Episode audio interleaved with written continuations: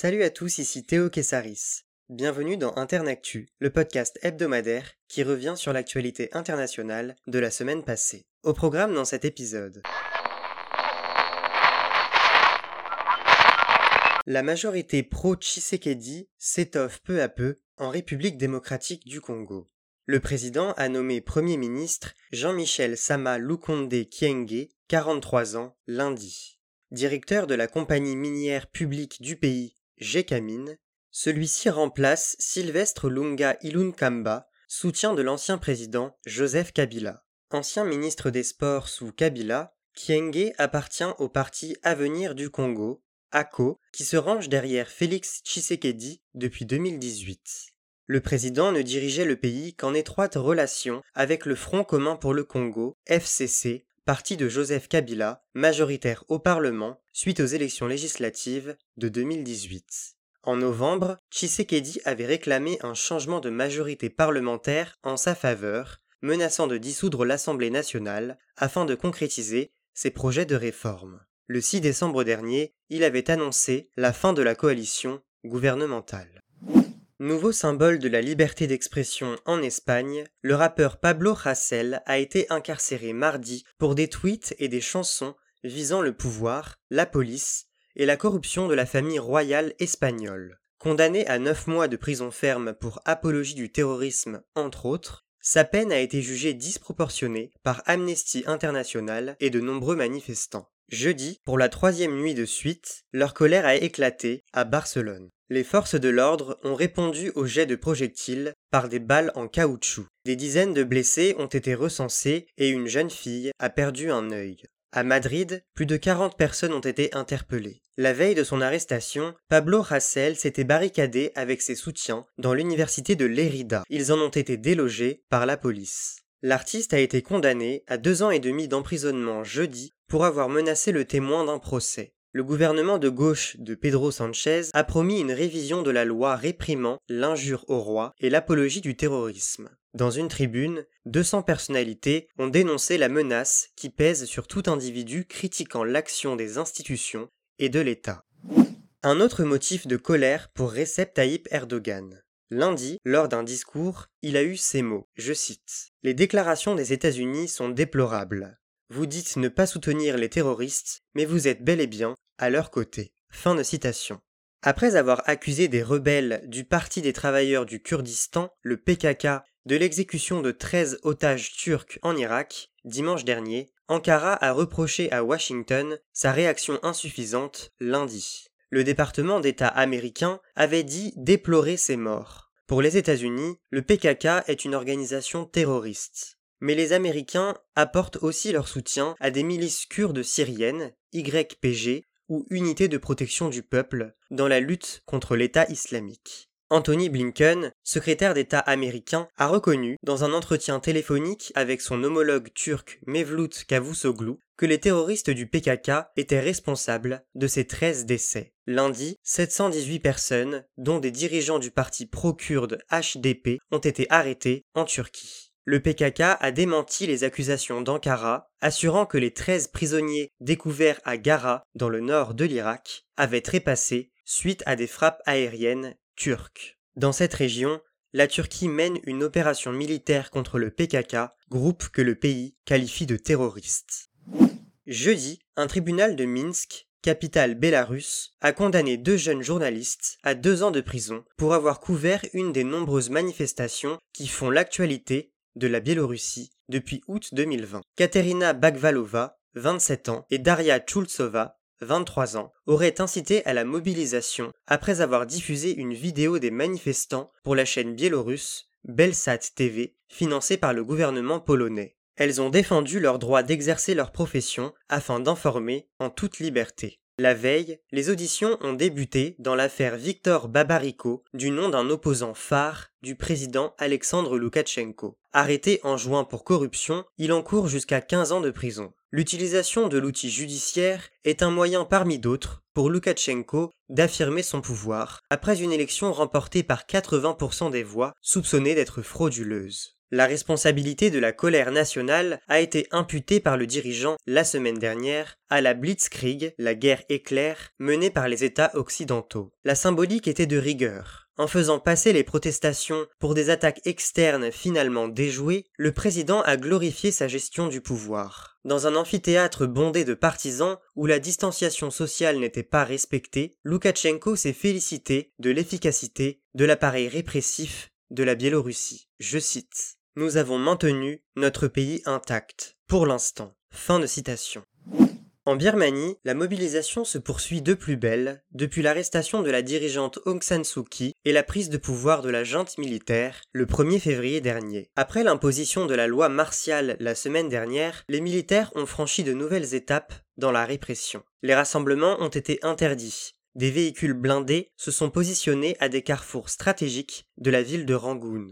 Les arrestations et perquisitions nocturnes se sont multipliées cette semaine, alors que le placement en garde à vue des manifestants pour 48 heures est désormais autorisé sans l'aval d'un juge. La désobéissance civile n'en finit plus de gagner les différents secteurs d'activité. Personnel soignant, enseignants, contrôleurs aériens, avocats ont répondu à l'appel de grève contre le coup d'État. Les manifestants réclament la libération de leurs dirigeantes et le retour d'un régime démocratique. Après l'usage de balles réelles par les forces de l'ordre mardi dernier, une jeune femme de 20 ans, décédée vendredi, Mia Twate Twate Keng, a été érigée en martyr de la contestation. Le réseau Internet, bloqué depuis plusieurs jours par l'armée, est un outil de rébellion par excellence des protestataires. Les réseaux sociaux permettent aux jeunes, en majorité, de faire connaître la situation actuelle au reste du monde ce qui n'était pas le cas lors des précédentes révoltes populaires en 1988 et 2007. Jeudi, le groupe Les Hackers de Birmanie a attaqué les sites internet de la Banque centrale, de la chaîne de télévision d'État, de l'Agence des produits alimentaires et des médicaments. Depuis début février, plus de 450 personnes ont été arrêtées, d'après une ONG d'assistance aux prisonniers politiques. Quant à Aung San Suu Kyi, elle a été inculpée une deuxième fois, mardi, pour avoir violé la loi sur la gestion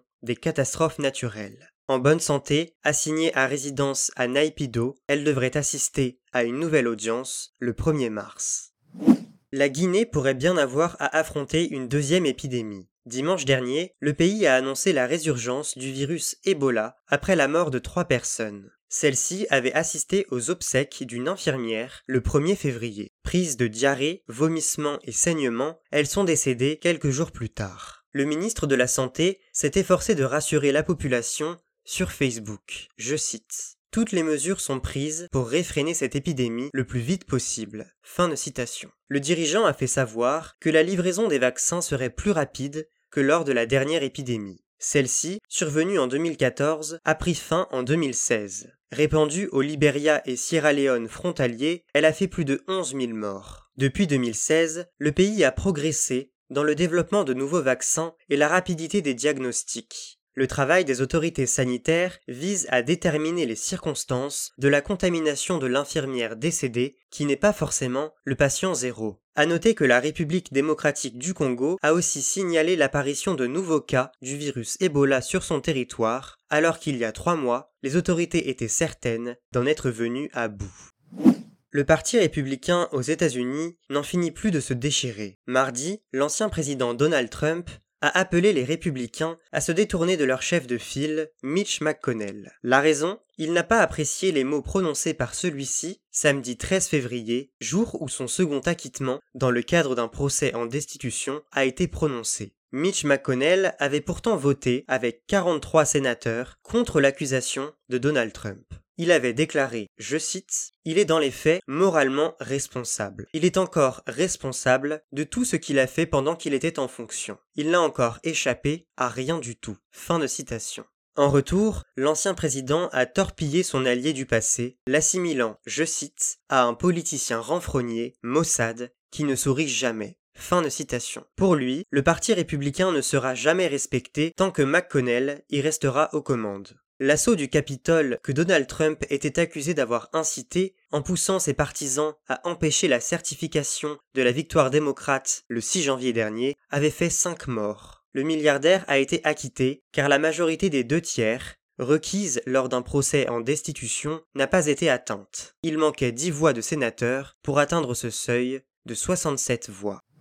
L'information insolite de la semaine. Mardi, la ministre de la Défense britannique, Annabel Goldie, a fait savoir que les vétérans britanniques LGBT, lesbiennes, gays, bisexuels, transsexuels, pourraient récupérer les médailles qui leur avaient été ôtées en raison de leur orientation sexuelle. Annabel Goldie a admis que cette pratique était, je cite, mauvaise, discriminante et injuste. Fin de citation. Ajoutant que cela ne serait pas toléré aujourd'hui, elle a appelé les familles des anciens soldats concernés, pour la plupart décédés, à faire une demande de retour de médailles. L'Angleterre avait renoncé à l'interdiction pour les gays de servir dans l'armée après un avis incriminant de la Cour européenne des droits de l'homme en 2000. Jusqu'en 1994, le personnel militaire homosexuel pouvait se retrouver derrière les barreaux. L'homosexualité n'est plus un crime depuis la fin des années 1960 en Angleterre, alors que le mariage entre personnes de même sexe est autorisé depuis 2014. Des groupes de défense de la communauté LGBT ont salué les annonces du gouvernement, déplorant tout de même les années perdues pour ces vétérans déshonorés.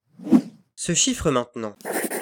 1200, c'est le nombre de soldats que le Tchad va envoyer dans la zone des trois frontières entre le Mali, le Niger et le Burkina Faso afin de lutter contre les djihadistes. Le président tchadien, Idriss Déby Itno, l'a annoncé lundi soir, alors qu'un sommet du G5 Sahel avec la France s'est tenu en début de semaine à N'Djamena, capitale du Tchad. Le G5 Sahel comprend le Mali, le Niger, le Burkina Faso, la Mauritanie et le Tchad. Au sommet de Pau, le 13 janvier 2020, l'envoi de renforts avait déjà été annoncé par le Tchad. Un désaccord avec les pays partenaires sur les considérations financières de ce déploiement avait retardé celui-ci. Les pays de la zone des trois frontières font face à une résurgence des attaques terroristes sur leur sol, l'État islamique, EI, et Al-Qaïda au Maghreb islamique, ACMI, y restant très actives. Outre les aspects financiers et logistiques, Selon Idriss Déby Itno, la stratégie du G5 Sahel doit reposer sur les efforts des cinq gouvernements pour assurer le retour de l'État et des administrations sur les territoires.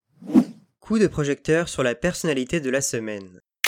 Gozi Okonjo Iweala, 66 ans, économiste nigériane, a été nommée directrice générale de l'OMC, Organisation mondiale du commerce, lundi. Première femme à accéder à ce poste, le choix d'un dirigeant originaire du continent africain est aussi inédit. Ses fonctions débuteront le 1er mars et prendront fin le 31 août 2025. Cette ancienne ministre des Finances du Nigeria a déclaré avoir conscience des défis auxquels l'OMC, créée en 1995, fait face. Elle souhaite, je cite, des réformes profondes, de grande envergure, pour ne pas continuer comme avant. Fin de citation. Trois domaines d'action ont été fixés pour l'heure. La lutte contre la pandémie, les subventions à la pêche et la consolidation de la branche juridique de l'organisation. Depuis décembre 2019, les procédures devant l'OMC sont bloquées faute de nomination de nouveaux juges par les États-Unis. Le règlement des litiges commerciaux est le plus souvent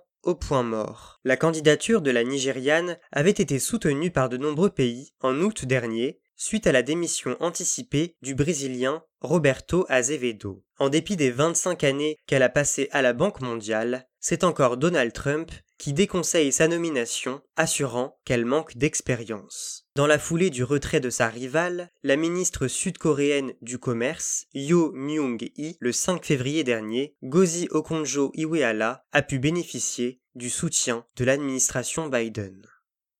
Et voilà, c'est la fin de ce numéro d'Internactu. On se retrouve la semaine prochaine pour un nouvel épisode, et en attendant, restez informés.